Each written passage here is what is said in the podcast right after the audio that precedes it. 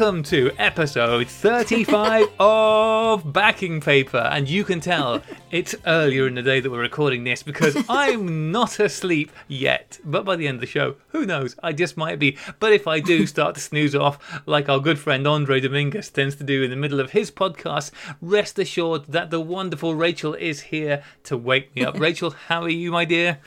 I'm good. I'm the backup on backing paper. so I'll make sure that we keep on we keep on going. We've got we've got emails to get through. We've got stuff to uh, chat about.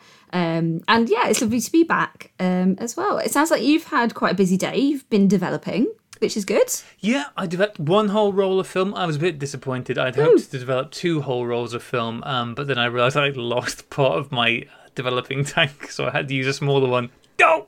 I don't know how you've lost part of a developing tank. Like for me, you go, okay, I load up a developing tank literally in a black bag or in the dark room. Like there's where can some stuff inside a developing tank go and then it gets washed and then it goes back into the tank.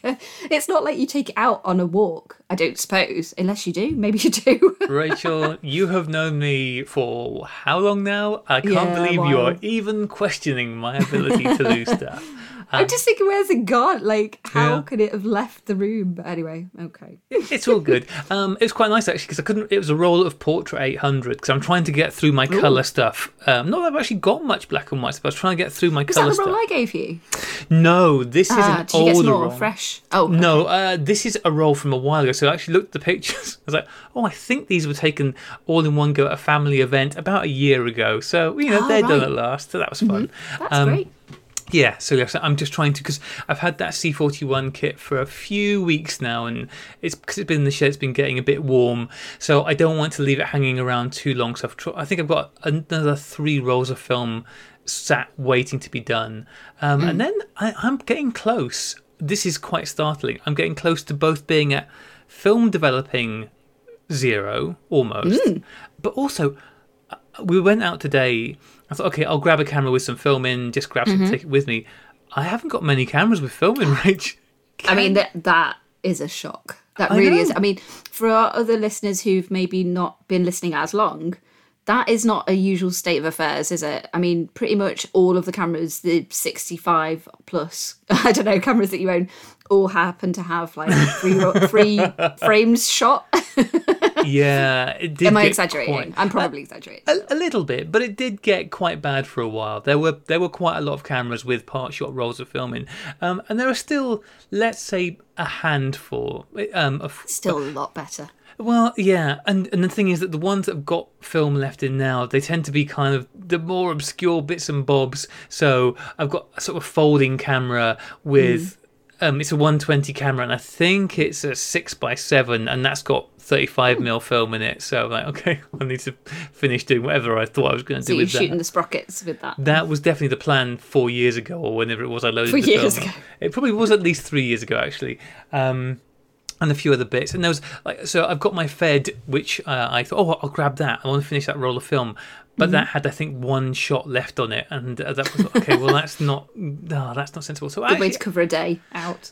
yeah. Um, so in the end, I grabbed the Bronica. I thought, okay, I've got Oh, nice. couple of backs on this, and I thought, and they've both got film in one with HP5 and one with Portra. So we went out. We went with the plan of visiting this um, local stately home garden thing, but that ended up being closed. So instead, we went and had a cup of tea and a piece of cake and went for a walk along the river. Yay. And I did at Sounds least, like my kind of day out. yeah, I did at least finish the role of HP5. So I am whittling down. I'm, I'm actually able to start making some choices about what film to put cameras in going forwards. is very exciting.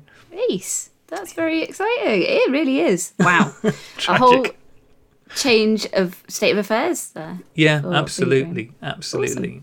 Well, um, I realise that you will have to be heading out um, tonight. So, should we get on with the rest of backing paper? Let's uh, let's get through this lovely bag of email, shall we? I think that's a fantastic idea, Rach. Do you want to take this first one then, seeing as you have led us on into it? Okay. So this first one's from David. Is it Vival? Do you think? Um, David? I don't. You know, we discussed David's name a lot in the early days of the podcast because I know David was a, an early, um, an early person who came into us, and I've never been hundred percent certain. Well, I'm very sorry if I have mispronounced that, David. We'll call you just David. yeah, David, the wonderful David, all- writing The to wonderful all, David. all the way from Canada. Go for it. that is mentioned. Um, okay. Uh, hello, Sunnies. Uh, Long time listener from Canada here. Love the show. You've ruined me for all other film podcasts. I love that. You folks do a really good job of interviewing your guests, which really sets you apart from others I've tried to listen to. You actually let the guests speak, which is fantastic. I also really love when Graham gets obnoxious with the guest. Keep it up. I don't think that that's in any he's in any danger, danger of, of stopping that. I don't, I don't know what, what you mean. Um, I, I think clearly David is uh, backlogged with podcasts because I'm these days I'm nothing but polite and lovely, and also these days there, are, yeah, there's a lot of good podcasts out there doing some great interview stuff. So I mean, clearly it's um, the old. Maybe it's early days. Yeah, early days. Um, it says I do have to correct one thing that Graham keeps bringing up, and that's dynamic range. I believe Graham is confusing dynamic range and exposure latitude. To be fair, just from yeah, comment from Rachel here, um, I don't think it's just you that that potentially confuses these two, Graham. So um, yeah, all of us at some point uh, have mentioned this.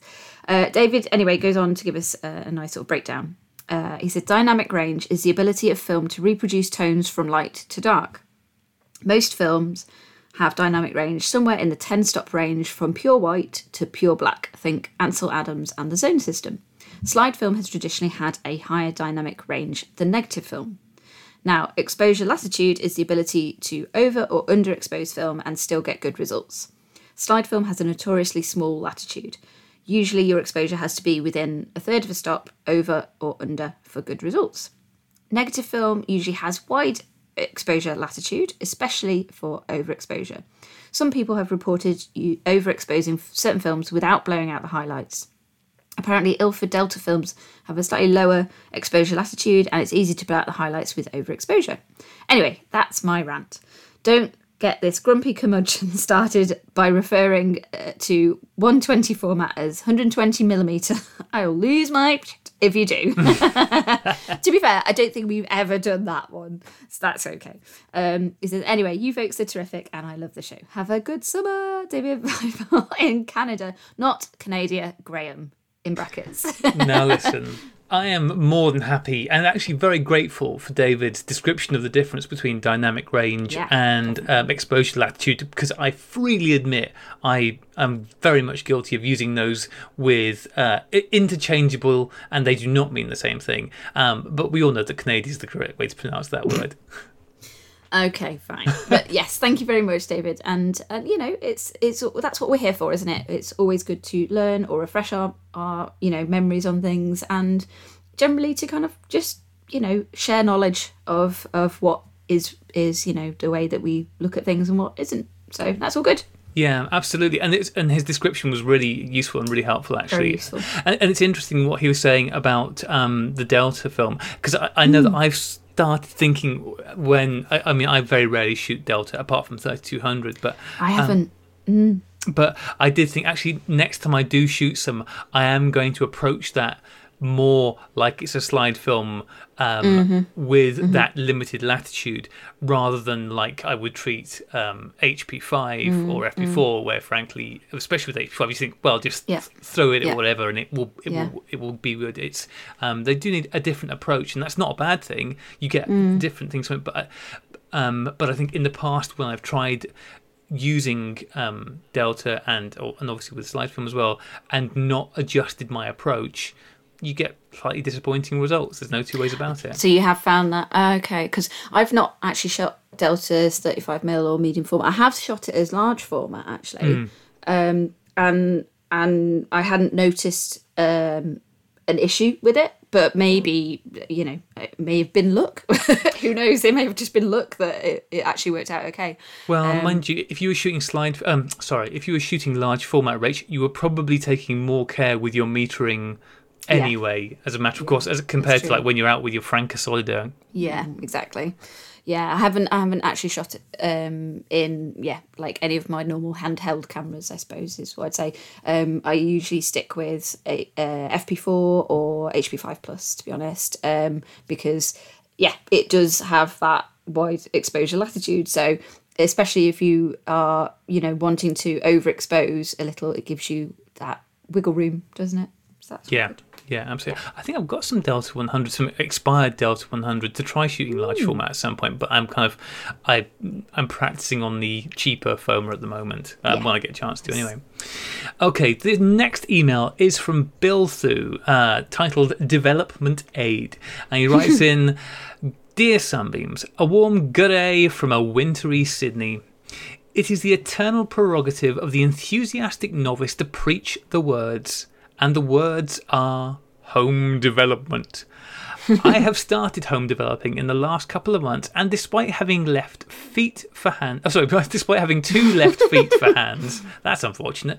You want to sue that surgeon?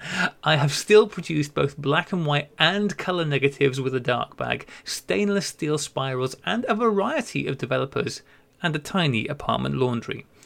I am so pleased I have taken the chemical plunge. I can just about cut the umbilical cord to the lab. That's not to say I haven't pucked fup. After all, I'm more Graham than Rachel. Waiting for that. But No. my successful output far exceeds the catastrophes.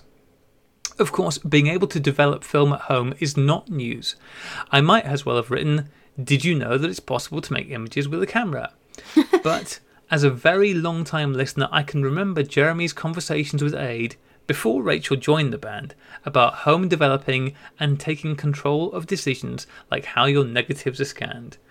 I would therefore like to enact an intervention to encourage Ade to give it a try. Ade, it is far easier than you think. If I can do it, truly anyone can. Please give it a go. Before I finish, can I please shout at Mike and Andre at the Negative Positives podcast and Facebook group, as they pointed me to you many moons ago. Your loyal listener, Bill Thoo, who's on Instagram at Bill Thoo, which is T H O O, and at Analog Nights, spelt the wrong way for analog. Um, thank you very Spelled much. the American way. yeah, the American way, yeah. Um, thank you very much, Bill. And we will. Bill, so nice to hear from you. Yeah. I, I love Bill, and I, again, I, I suspect this is probably to do with the um, time difference between us and Sydney, because our podcasts tend to get posted, uh, well, twelve o'clock at night or, later, for some weird reason. Don't know why that is. Uh, and Bill is always one of the first people to like or comment on it. So thank you, Bill. Much appreciated. Um, Absolutely. and the thing with the, the getting Ade to have a go at home development, it's I don't think it's so much he doesn't think he'll be capable of doing it. I just don't think he fancies having a go. to. Yeah. Yeah, I think it. I think you're right, Graham. I think it is definitely from conversations we've had. He's just like, why would I do it if I can delegate it to somebody else who can definitely do a good job hmm. as well? You know, I think I think that's that's kind of Ade's approach with a lot of things as well, isn't it? It's kind of his, his pleasure is in the in the taking of the image of the actually going out with the camera and taking the image as opposed to he he doesn't sort of um revel or enjoy that post-production aspect of it which obviously a lot of us do. Um but for example you know for myself i i really hate the scanning part. I really do not enjoy that. I always mess it up I can never quite get it right, and then it, it ends up at the point where I'm like, "Oh my god, it's just taken up a lot of my time, and I'm not seeing any benefits from it." Um, so that, uh, but then I also go, "Hmm, what budget do I have? Do I have the budget to delegate this to somebody else?" And then I go, "No, I don't really. I'll just have to use my own um, inexpensive time uh, to do it." Um, but you know, if if I could, I would love to just sort of send it off and get it scanned. So I kind of think sometimes from Ade's perspective, he sees the development part in a similar way. What do you think, Graham? Am I fair with that? No, no, I think that's completely right, Rach. And you know, and that's the thing. Everyone, everyone has their different motivations for doing stuff. For me, the biggest advantage uh, of doing home development is the fact that I can just do it myself when I have the time and when I remember, because uh, getting something posted somewhere or calling in someone to drop something off is actually far more of a hassle for me because I hate dealing with stuff like that far more.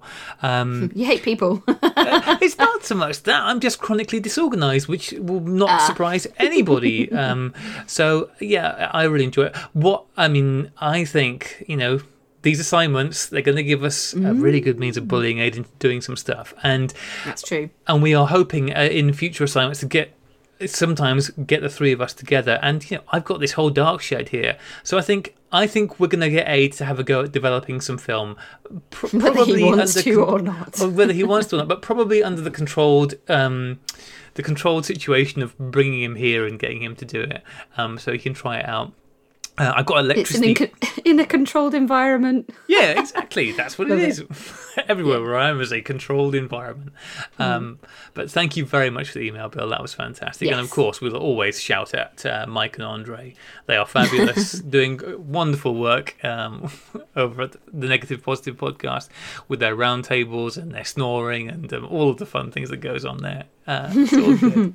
Um, do you want to take this next one? This next shorty rates from JM Golding. Yes, I shall. Um, so JM has written in uh, to you, says, Hey Graham, thank you for plugging 127 in your conversation with Hannah Brown, uh, who's from Lomography. Obviously, you attached that on the end of the show, didn't you? I did. lovely. yes. Um, she says, It would be very cool if Lomography made some of their films, including the more unusual ones, in 127 format. I'm crossing my fingers, and there's a big smiley face there as well. Uh, thanks again, and good light to you from JM. Thank you so much, JM. Yeah, thank you. Obviously, hopefully, they will listen to this, and the message shall be passed on.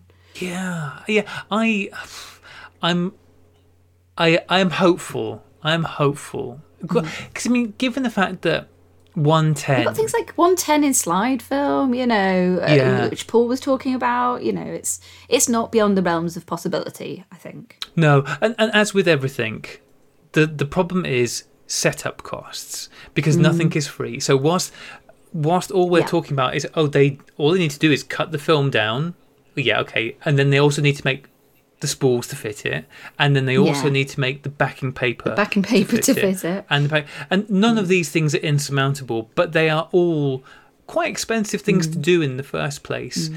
and um, and then they need to see that there's a market out there to make it worthwhile. Uh, I don't quite. I, I'd be interested to know what was the gateway for them getting into 110 film. Because there must have been something. There must have been something that made that an easy first step. Um, maybe 110 film is I don't know. Yeah, that's got plenty of production costs associated with it as well. Who knows? But um, Yeah. Well, good Just- point though. Definitely. Yeah. It's always good. It's always good to ask. If you don't ask, you don't get. It's a nice one to uh, to mention. Yeah, absolutely. And, and also, don't I think none of us should ever assume that you know Lomography know that there is any demand out there for things. So if you've got 110 cameras, if you would like to see more 110 film, you know, just drop them a line saying, hey, you know, listen to, we'd love to see some 110 film. Uh, what did I say? 110. Oh yeah, I want. You know what? Imagine I said the right words.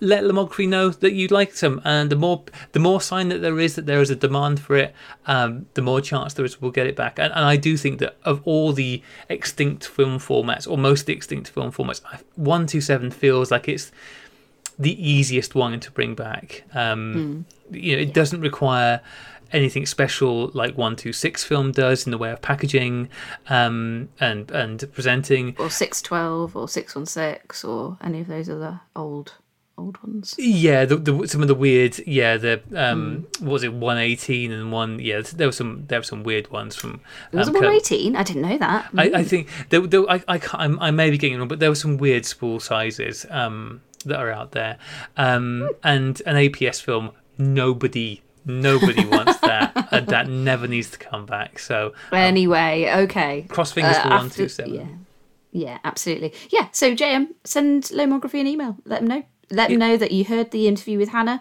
and that um, thinking about the, their new film Metropolis that's been launched. It's um, it's made you go, ooh, this would be lovely if they could make some in one two seven. You never know. You never know. Um, okay, last email of the week, and this one is from Christian Strauff, who you met a few weeks ago, didn't you, Rach? I did. I met lovely Christian at the Film Wasters photo walk in London. I just shared that actually this week. I think I sent over the link to yourself and Ade, and I um, shared it in the Awesome Female Photographers um, Facebook group, um, basically saying, obviously, I don't really share much of my personal work because we were talking about this, weren't we, recently? And, you know, actually sharing personal work and, and that we should do more of it and I was actually listening back to previous uh, episodes that we'd done, and and I was thinking, you know, it's it's time for me to walk the walk, shall we say, as opposed to just talk the talk, and and. Um, so I, I was brave and I realised that it had actually been sitting on my hard drive for five weeks. Um, and through fear, I had not shared it with anybody. And I thought, well, this is kind of ridiculous, isn't it, really? so, so yeah, so I shared it in the group and had some really, really lovely comments. Um, a big part of obviously sharing your work and the fear behind it, I think, is that unsolicited um, advice or criticism or critique or whatever. Um, I absolutely have no problem at all if if you're asking for you know that. Um, but my issue generally is like that one of the big things that stops people sharing their work and being more open with it is because if it's unsolicited, therefore it's not asked for. It's like sometimes you just want to be able to share stuff without there being a lot of comments back, you know? Um, so I thought, okay, well, a good pla- place to do it is somewhere safe. So it was sending it to yourself, it was sending it to Ade, because I knew that you'd give me, you know, um, it wouldn't have to be feedback. It would just be like, that's great, thanks for sending it over, and we'll look at it. And you actually had some really nice things to say, which is lovely. Um, and the same with the with the group. That's the reason I set it up is to give this slightly safer space, you know.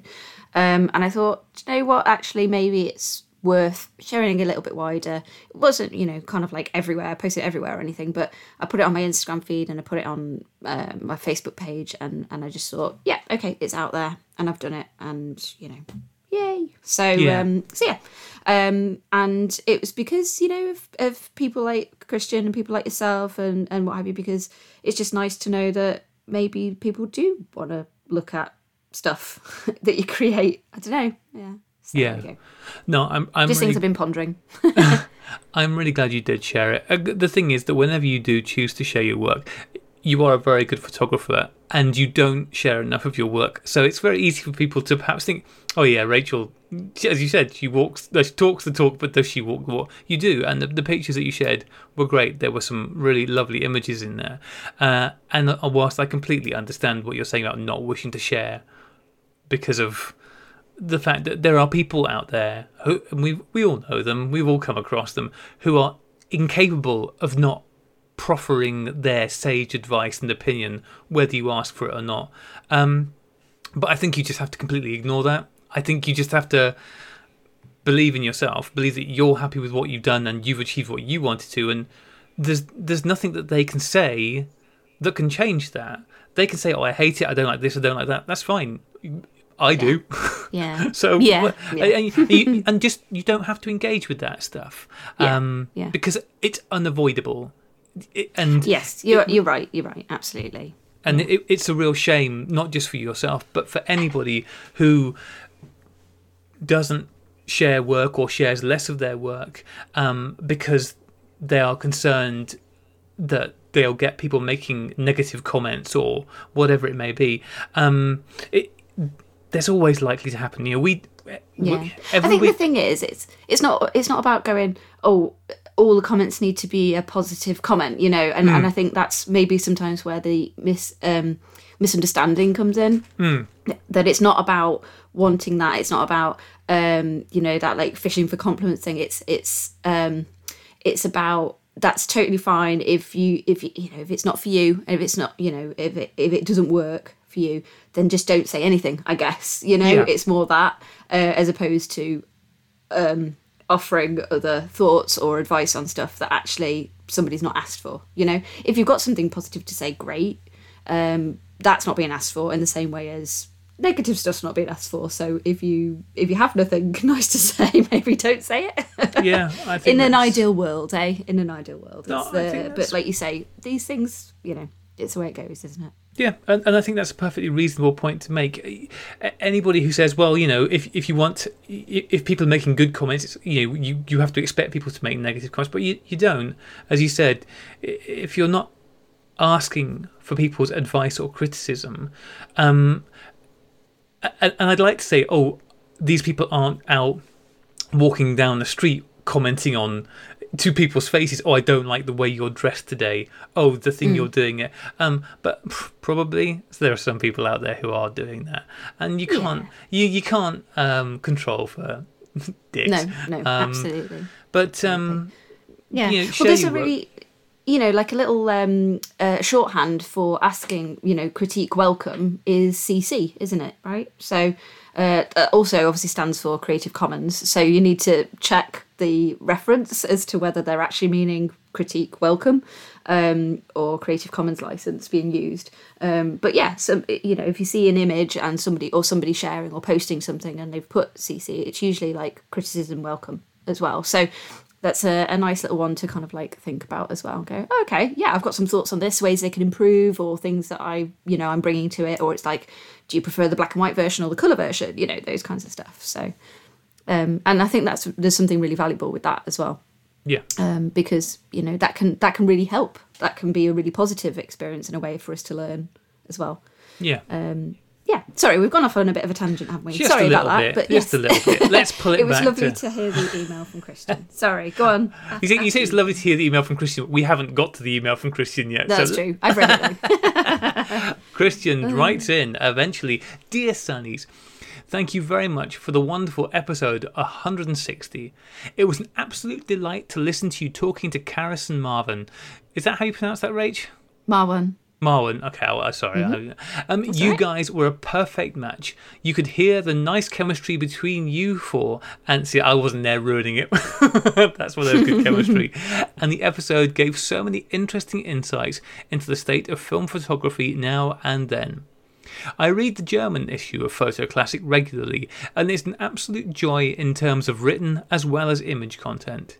Hearing that the international issue is completely different makes me curious, and it's very likely that I'll end up buying both the German hmm. and the international issue.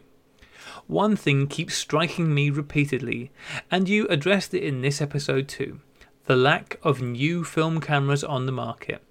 It's a recurring theme, and it's one of my biggest worries. We don't lack emulsions or other film related products, but we rely on gear that isn't getting any younger. Most new cameras are of the type that either doesn't need a shutter, i.e., pinhole, or doesn't come with one, large format, which requires a lens that comes with a shutter built in. I like the fact that Graham asked Hannah of Lomography whether or not they are looking into making an actual 35mm camera. Mm. I appreciate that you point the community and the manufacturers to the fact that new cameras will eventually have to appear on the market to help film photography to survive. Now to you, Graham. What's that constant chatter about C41 and colour film and taking photos of bearded men on motorbikes? There's been quite a lot of that on my Instagram feed lately. You need to get They're over great. your colour phase and go back to Fomapan and develop it in Caffenol, of course. I challenge you to make the transition from bearded bikers to bearded myopic tall guys with the self wonder who he's portrait talking assignment. about. I have no idea. and I challenge you to do it with Fomapan, which you develop in Caffenol. And if you need someone to hold your hand while doing it, I offer my help, even if it's virtually over the internet. I see it as my duty to the Caffenol community to introduce or force you to try this alternative process, which coincidentally helps annihilating cheap instant coffee, and also talk about your experiences so that more people get to know it. You'll not only be doing the Caffenol enthusiasts a favour by spreading the word, you'll be helping out the coffee drinking well, world as well by getting rid of the cheap stuff. As always, love your work, love your show.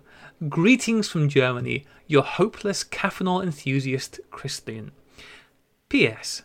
Hang on, are you bearded right now? Nah, never mind. Either grow a beard or strike bearded. In either case, the challenge stands. There's no getting out of it. Um, addressing that last part, I mean, I'm basically always in a state of semi-beardedness. Semi beard? yeah, I mean, I kind of I shave with a beard trimmer once every three to four weeks, and when it when it gets too frustrating, so I'm kind of mid beard at the moment, I guess. Um, I never consider myself as having a beard, despite the fact that clearly I frequently have a beard, but it's always stubble in my mind. it's always a temporary thing.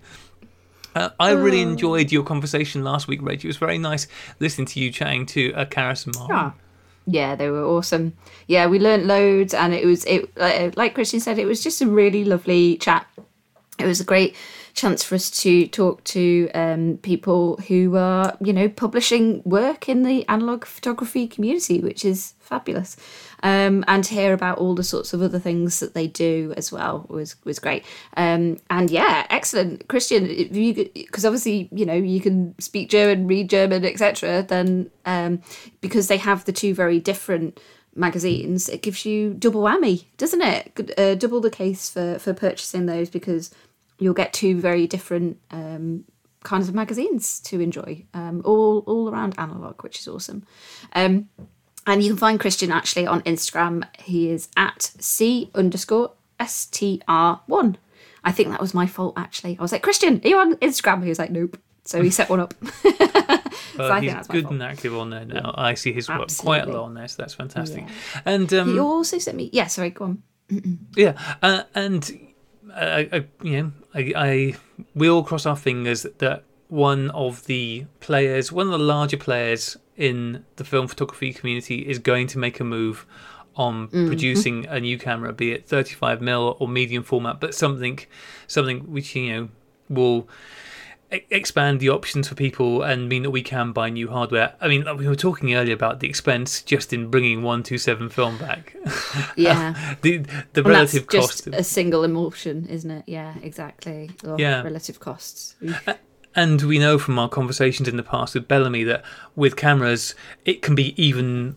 I mean, it's a minefield because Mm. depending on how complex you want to make it you know a lot of mm. things there's patents there's all that kind of stuff that you have to deal with it is it is not an easy thing to do it is going to require a lot of investment and um, people need to see a way to recoup that investment and have the confidence that they can um, no yeah. one's just going to throw money on on, on goodwill but um, there's been a lot of mm. positive things over the last few yeah. years um, um, I mean, can I ask a quick question? I don't know if there's any information on this or if you know any more about it, but um, was anything happening with Reflex or or or you don't know? Um, and we'll I see. Because obviously yeah. they they've been looking at obviously, of course, the initial aim was to bring a 35 mm SLR camera to market. So, you know, um, maybe maybe there's still things happening you know below ground with that uh, I, I am sure reflex is still mm. progressing. I think they ha- they yeah. have gone pretty dark at the moment.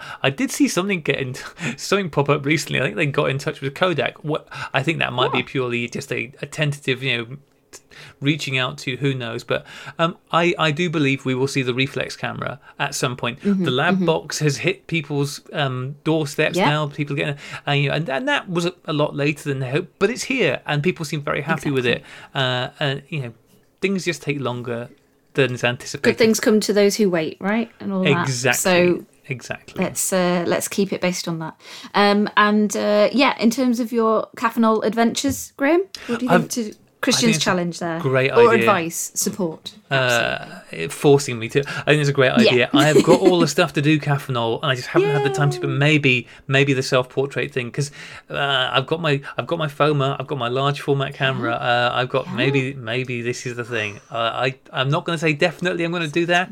There's a sure. reasonable chance I, I might do that. I think that'd be fun. Wow. So watch we'll this space. Fingers, arms, legs crossed for that, then, right? Eyes. across everything.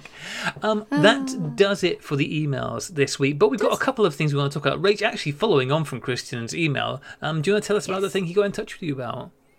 That's right. Yes, um, I don't have very much to say about it at the moment, but Christian uh, had messaged me to say that he's bringing out his first zine, which is very exciting, and it's called A Glimpse of Helsinki. So it's going to be coming soon. I don't know any of the details at this point as to how he's going to be selling it or what have you, but I believe there will be a print version and potentially a digital version as well. So um, yeah, exciting stuff. We will keep you posted on that.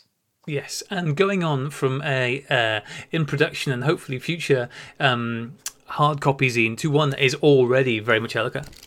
Here, yeah, that's how real it is. Ooh, this that is something nice. that unexpectedly plopped onto my doormat this week, uh, and this is from Karl Bailey. This is a beautiful little photo book um, with a very evocative title, which I really love actually. Uh, all of a sudden I miss everyone. And uh, Karl included a little a picture with a short note, which I'll read out and bang the microphone. It says, Hey, love your podcast and wanted to send you a copy of my new self published book. It reflects on time back in England and was a project that came to fruition after moving to China. Hope you enjoy, Karl. And Karl is at Karl Bailey. So that's K A R L B A I B A I L E Y. Boy, what happened there? Um, on Instagram and this book is lovely. It, it is just photos, um, with the exception of the title, which I think the title does such a good job of sort of summing up what this book is about. Um, and it's all colour, uh, and it's just pictures, uh, all sorts of random pictures of shop fronts. Um, there's an amusement park here, um, roadsides, just it's Are they in Britain or are they they're in all China? all in Britain, yeah. Um, Loads. Of, it's lovely. I, what I love about this book is it really makes use of color. Karl's got a great eye. Um, th- I think the best thing I can say about this book. The, the highest praise I can pay is um, I, I'm lucky enough to see quite a lot of zines and photo books that people are kind enough to send us.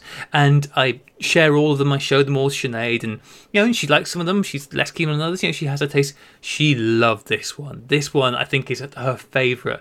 Um, she loves colour work. But the work is really evocative. I'd love to know whereabouts um, a lot of these pictures were taken, but yeah, they're just they're very simple, but they're really evocative, and the use of color um, is fantastic. So I will um, I will make sure, Rach, that when we next hook up, um, Yeah. I'll bring this up with you. But yeah, this one has. Um, the, there's a picture. It's a pub. It's a very brutalist looking pub um, on the corner of a street somewhere, and the pub's called Sirloin of Beef. Um, it's pretty great. Um, uh, yeah, That's amazing. I love a good dad joke. That is so good. yeah. Sirloin of beef. I'm sorry, it's a really bad laugh of me. I do have a bit of a cackle sometimes, and I have had a beer, so apologies for that. Oh, Karl, I love it. I love it so much already. Yeah. that's amazing. Um, I wasn't expecting the pub to be called that. Yeah, it's Um, great. It's, it's very is British. there much text in it as well, or no, is it all there's, imagery? there's none at all. It's all just pictures. I mean, it looks as though I don't know where it was taken. There's a few sort of coastal pictures. I don't know if it's somewhere like Blackpool or Mm-hmm. um, or maybe not, but some sort of. But it has. It is a photo book of kind of faded Britain. You're Mm-hmm. the slightly worn, raggedy end of British uh, life. Is it coastal generally? Some of it's coastal, but no, I mean it's just. I mean, there might be coastal towns. It's hard to say, but yeah, it just Yeah. like, worn out shots, old feeling. It's great. It's very evocative. I really like it. Um, check out Karl Bailey on Instagram. See if you can get hold of a copy of it. Um, it's well worth it. And he's over in China now, so we're probably not going to see anything else quite like it out of him soon. But thank you so much for sending that, Karl. Um, I really, really loved that. So that's well, a lovely thing to have turn up by surprise. Um, Fantastic. Yes. Aw, that's lovely. So, um, is that it? Can we wrap up the show and, uh, Oh, off you you wish you wish, Rach, but your your favourite part of the show is here. The favourite, uh, which is of course saying thank you to the wonderful people who support us on Ko-fi. Without I realised that made it sound like I didn't want to say thank you to everybody. that is not the case at all. I hope you all know me well enough by now to know that that's not the case. no, it's just your dread of what you know is coming, Rachel. yes, that is, that is true. Um, we have got a few new people to say thank you to. First of all, um, the first one is an anonymous donor. Of course, we know who the anonymous donor is, but anybody who asked to remain anonymous, we respect it. But um, thank you very much. It is hugely appreciated. And, and the message with that was keep up the great guys. You fill my dark room with noise. Keep up Um, the great guys. keep up the great sorry, keep up the great guys uh, keep up the great work guys you fill my dark room with noise and my only suggestion would be that maybe if you saved the money you donated to us and just bought yourself a noisy extractor fan you might actually get better results from Um, yeah, I think probably better. Yeah. Yeah, the second new donor this week is um, Andy Duncan. You can find Andy Duncan. He's on Instagram at a Andy Duncan, all one word. Um, and he's got just lovely, lovely shots from his travels. There's some beautiful pictures from he's been. Um, I think he's a, a, British gentleman, as, as you know, one would expect with a good British name like Andy Duncan.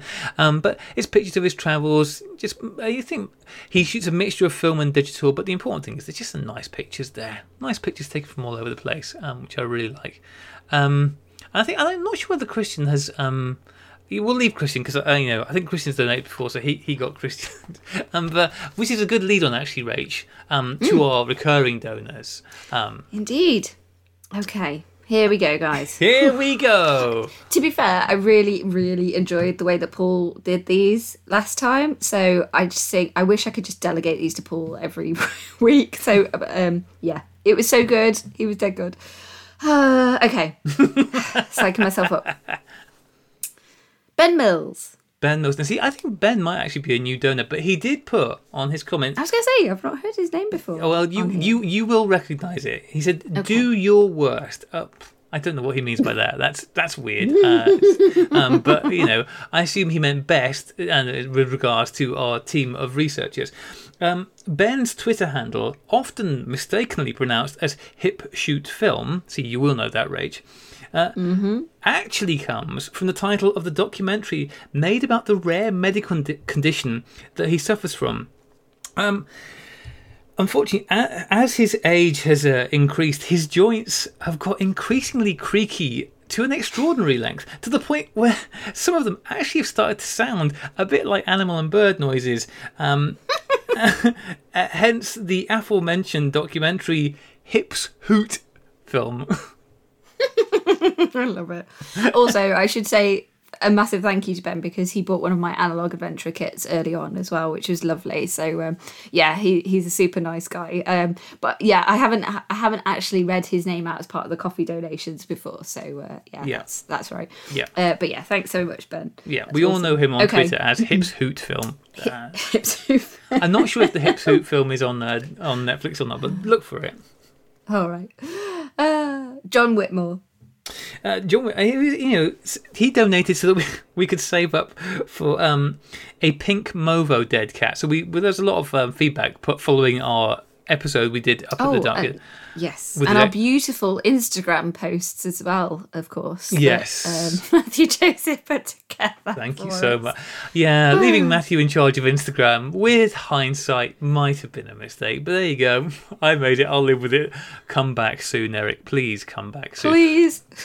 um, uh, and the one that the one that John's recommended is um, I think it would get us into even more trouble. Anyway, um, John's Dark Shed has proven to be a massively successful move, more so than his first attempt at creating a printing space, which was his ill fated Dark Greenhouse. Uh, however, whilst his prints have gone from strength to strength in his Dark Shed, uh, his petunia growing efforts are nowhere near as good. Petunia? Petunia, yeah, the plant. You must yeah, the yeah. flower. Yeah, yeah, yeah. Try yeah. growing that in a dark just... shed.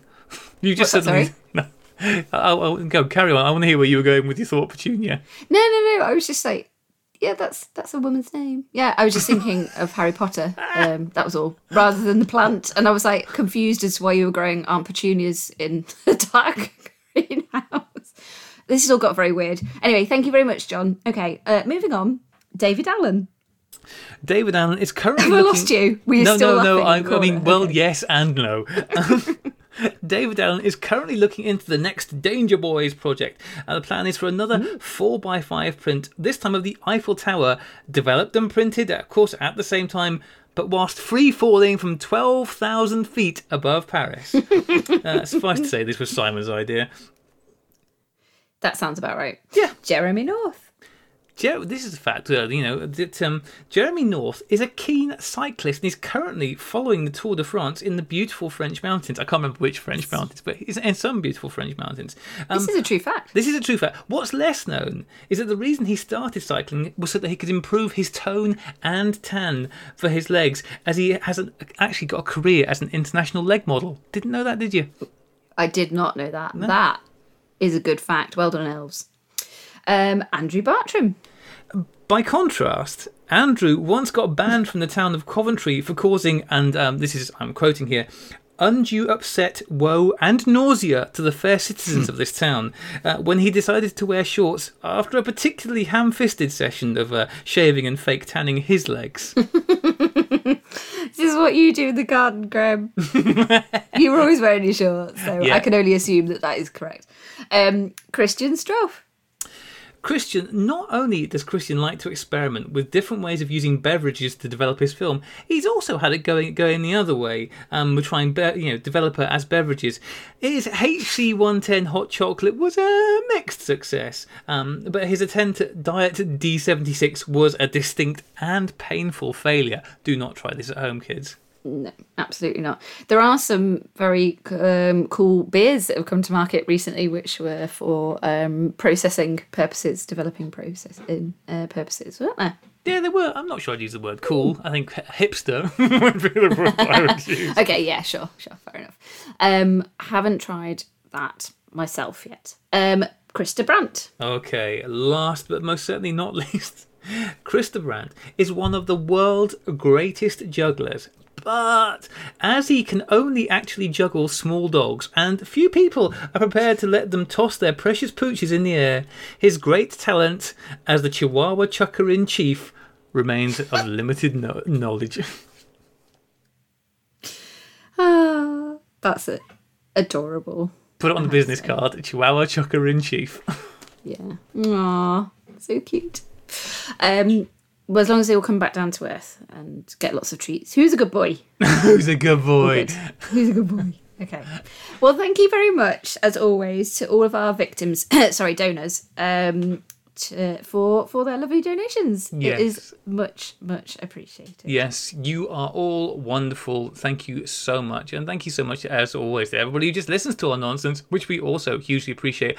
We've got actually, and we, it reminded me, your talk of um, Matthew Joseph and the chaos that he is causing on Instagram, which has tangentially spread to Twitter because it's ended up in a, a I'd like to say an argument, but an argument infers that both sides have a point that they are wishing to make. Whereas what's actually happening is that one side is right and the other side is an insane person. Um, Have we accidentally gone viral oh god, no!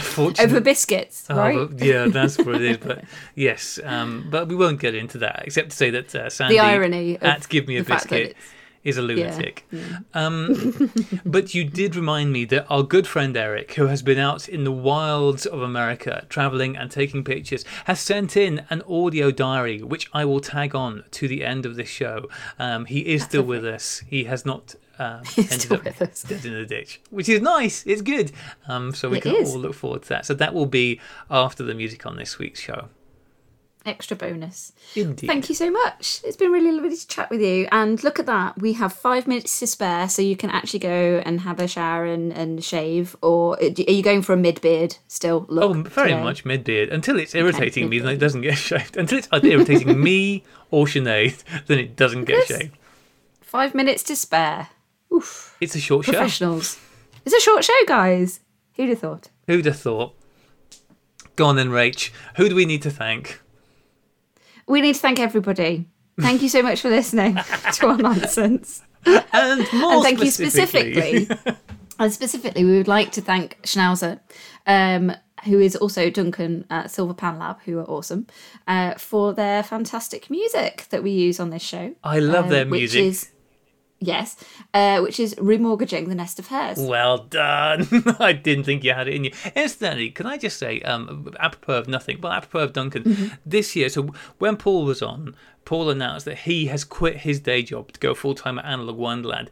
Duncan at Silverpan has gone full time to I work know, at? Silverpan. And this week also, Steve Lloyd, our very good friend Steve Lloyd, has quit his day job to go full time making chroma cameras a business. I think they actually just kicked him out, but yeah, no, I'm joking. it's all about the spin, Rach. It's all about the spin.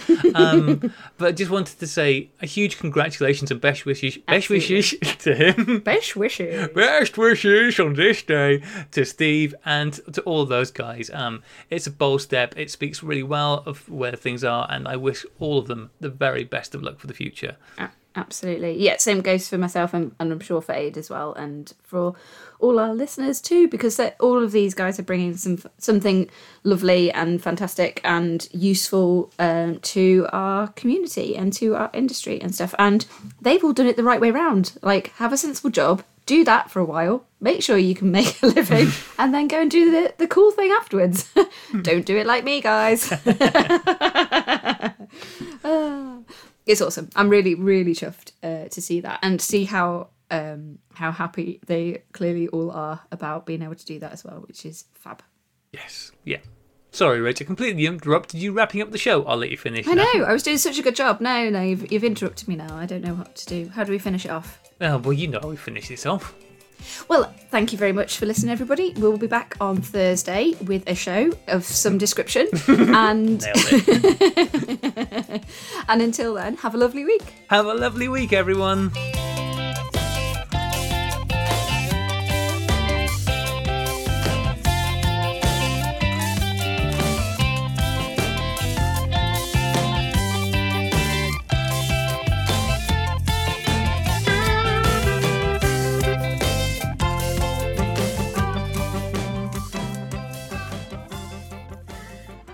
Oh, hey, uh, this is Eric uh, calling in to the Sunny 16 podcast. I just thought you'd like to know what I've been up to for the past week and a half.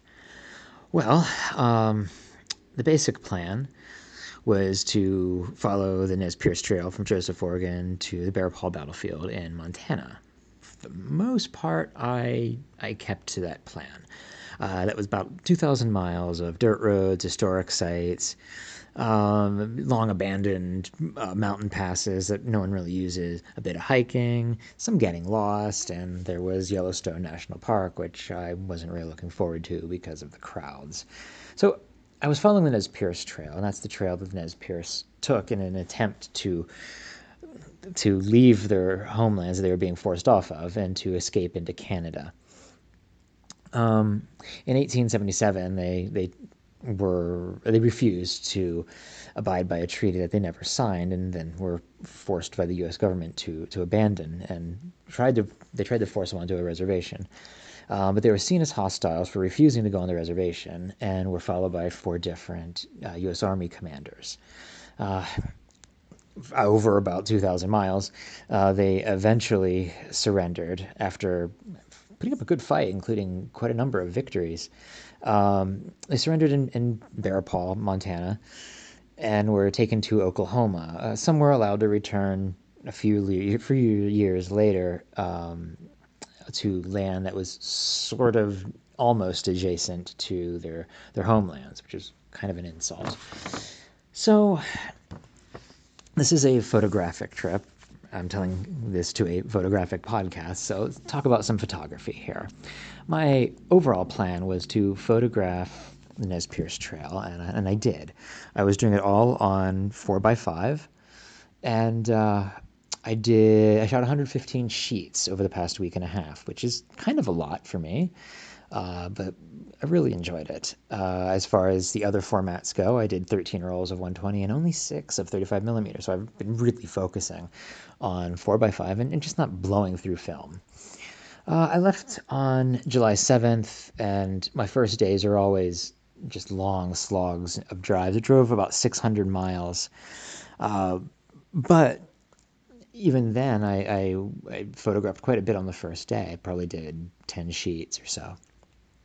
Uh, over the next few days, I wandered around northeastern Oregon, which is places that no one really ever goes to. The roads were anywhere from pretty bad to oh my god, I can't believe I'm taking my car on this. One of the roads, I had to actually move rocks out of the way and into other places so that I wouldn't bottom out.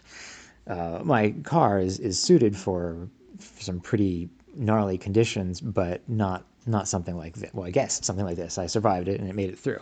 I was really surprised that I did. Um, it was probably the longest, worst road that I've ever been on. I mean, there was a lot of stopping and moving and moving rocks, and it was pretty crazy. I got no photographs of it though, so I guess I, I guess I don't know. I don't know why I didn't. Uh, a lot of this has been driving to very specific locations. Almost everything is driving to very specific locations.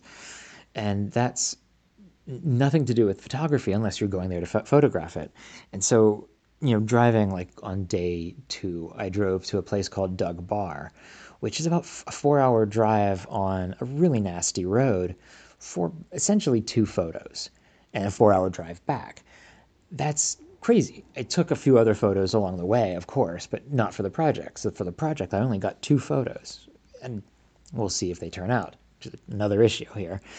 Um, because this was a, a, war campaign, there were several battlefields that I visited. Some were pretty well interpreted, and some were just a lot with sign on it that said, "Hey, this battle happened here." Some actually, actually, a few didn't even say that.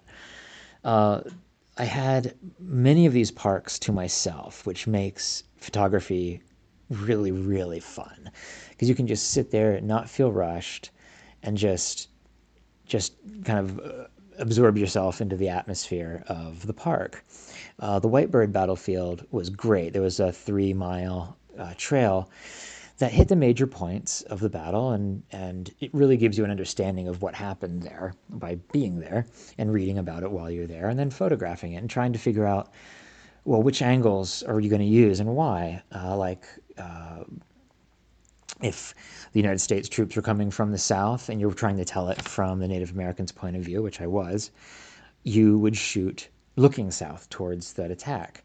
Uh, if they, in this case, the Nez Perce overran and, and sent the United States troops into a, a route, killing like 33, 34, something like that, and, and, and suffering very little casualties of their own, you shoot that to the north in the direction that the United States our troops fled.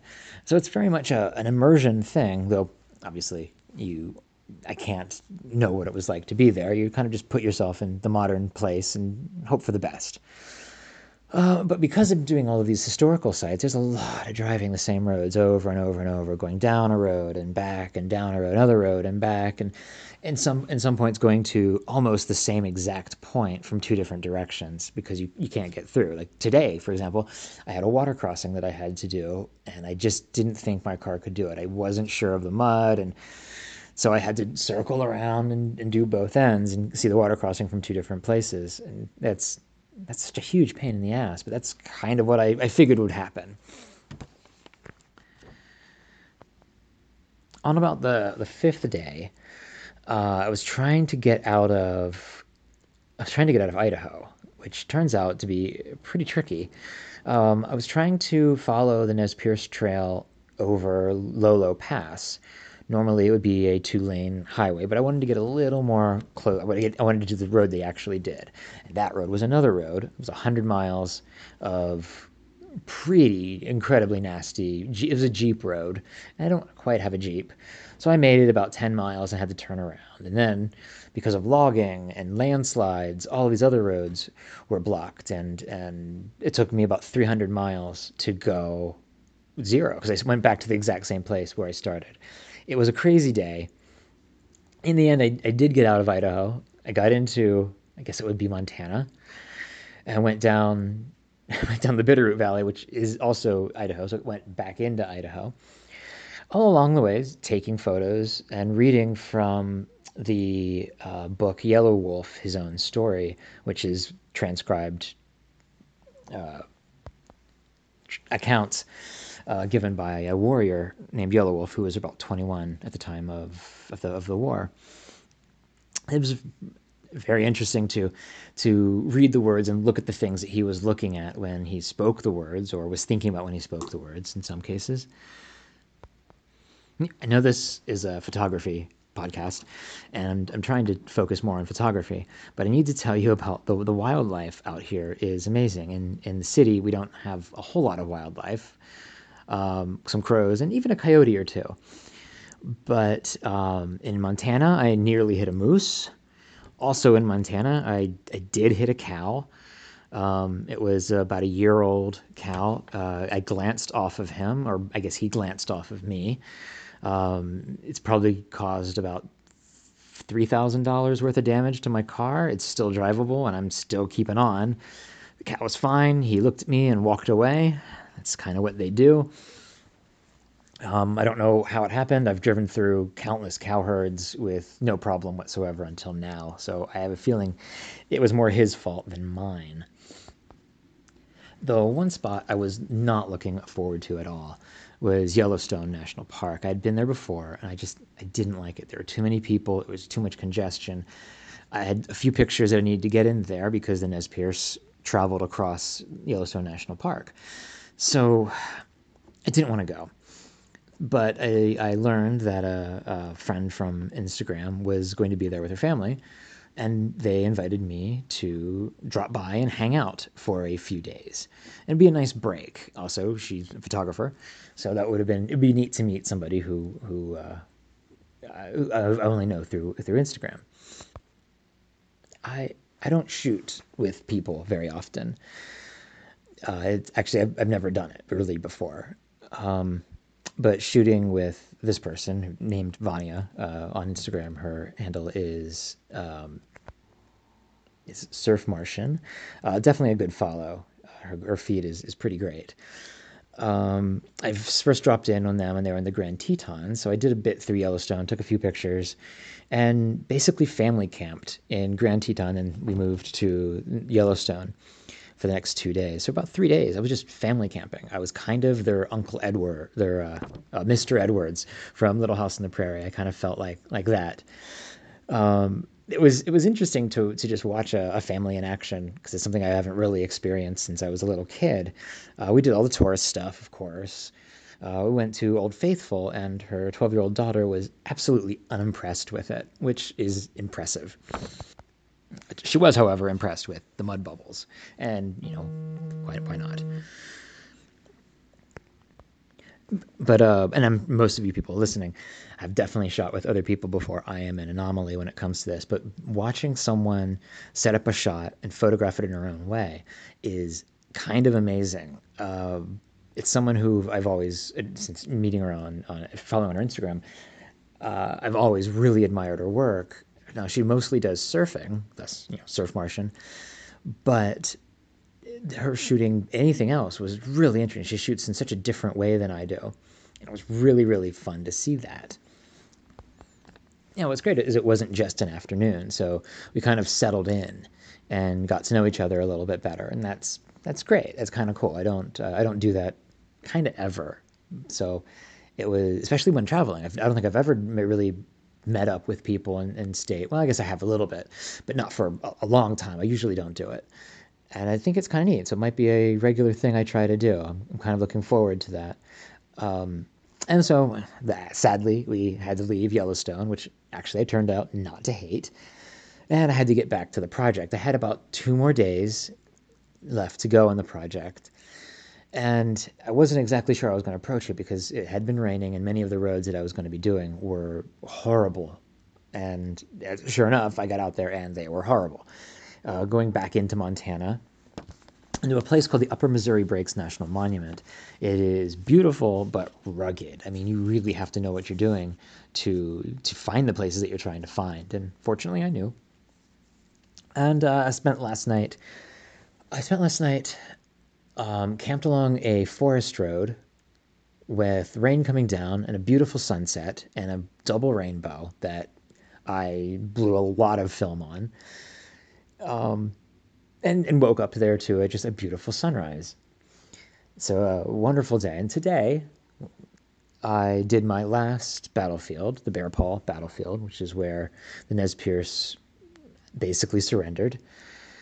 Um, and it was it was a very it was a very rough, uh, very rough emotional time. Uh, you know, you get you do these projects and you get really, really involved and really you feel connected to the people you're you're photographing about, I guess. And so, I mean, yeah, you're there, and these people trying to just live their lives are forced 2,000 miles and have trying to escape to Canada and not allowed to do that, and their children are dying, their women are being killed their warriors are being killed, and it was a it was a pretty uh, a pretty rough time today.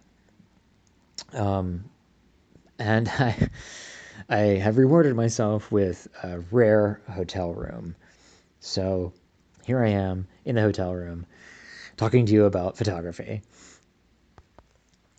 and so tomorrow starts kind of the rest of my trip. Now, I took more days than I expected to do what I do. I was supposed to do this in a week, and it took uh, about 11 days, I guess. And so tomorrow I start, actually, yeah, it took a little bit more than 11, days, 12 days, which is a lot more than I thought it was going to. So the rest of the trip, well, I'll probably have to cut a little bit short, and it'll just be me doing my normal travel stuff. There will be uh, lots of problems and lots of photos, and I'll have to uh, see what, what comes out of that. So hopefully you'll hear from me again soon, uh, in a week or so. Um, keep shooting. Ta ta.